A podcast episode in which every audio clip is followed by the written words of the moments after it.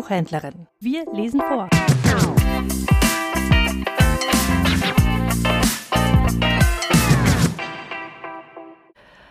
Adventskalender, Montag, vierter Dezember. Eine Hirtenlegende von Max Bolliger.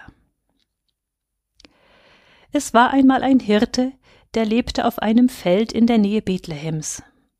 Er war groß und stark, aber er hinkte und konnte nur an Krücken gehen.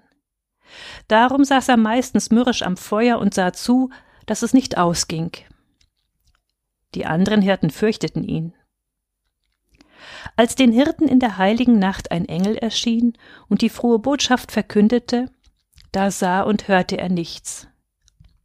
Und als sie ihm alles erzählten und sich aufmachten, um das Kind zu finden, so wie es ihnen der Engel gesagt hatte, blieb er allein am Feuer zurück.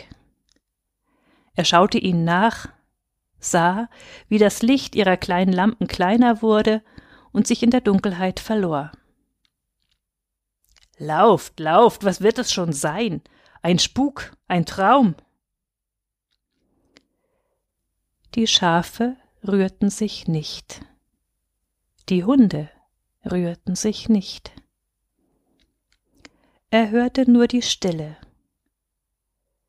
Er stocherte mit der Krücke in der Glut. Er vergaß, frisches Holz aufzulegen. Und wenn es kein Spuk, kein Traum wäre, wenn es den Engel gab? Er raffte sich auf, nahm die Krücken unter die Arme und humpelte davon, den Spuren der anderen nach. Als er endlich zu dem Stall kam, dämmerte bereits der Morgen. Der Wind schlug die Tür auf und zu. Ein Duft von fremden Gewürzen hing in der Luft. Der Lehmboden war von vielen Füßen zertreten. Er hatte den Ort gefunden. Doch wo war nur das Kind, der Heiland der Welt, Christus, der Herr in der Stadt Davids? Er lachte. Es gab keine Engel. Schadenfroh wollte er umkehren. Da entdeckte er die kleine Kuhle, wo das Kind gelegen hatte, sah das Nestchen im Stroh. Und da wusste er nicht, wie ihm geschah. Er kauerte vor der leeren Krippe nieder. Was machte es aus, dass das Kind ihm nicht zulächelte, dass er den Gesang der Engel nicht hörte und den Glanz Marias nicht bewunderte?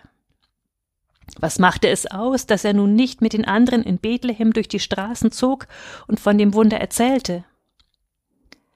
Was ihm widerfahren war, konnte er nicht mit Worten beschreiben. Staunend ging er davon. Er wollte das Feuer wieder anzünden, bevor die anderen Hirten zurückkämen. Doch als er eine Weile gegangen war, merkte er, dass er seine Krücken bei der Krippe vergessen hatte. Er wollte umkehren. Warum denn? Zögernd ging er weiter, dann mit immer festeren Schritten.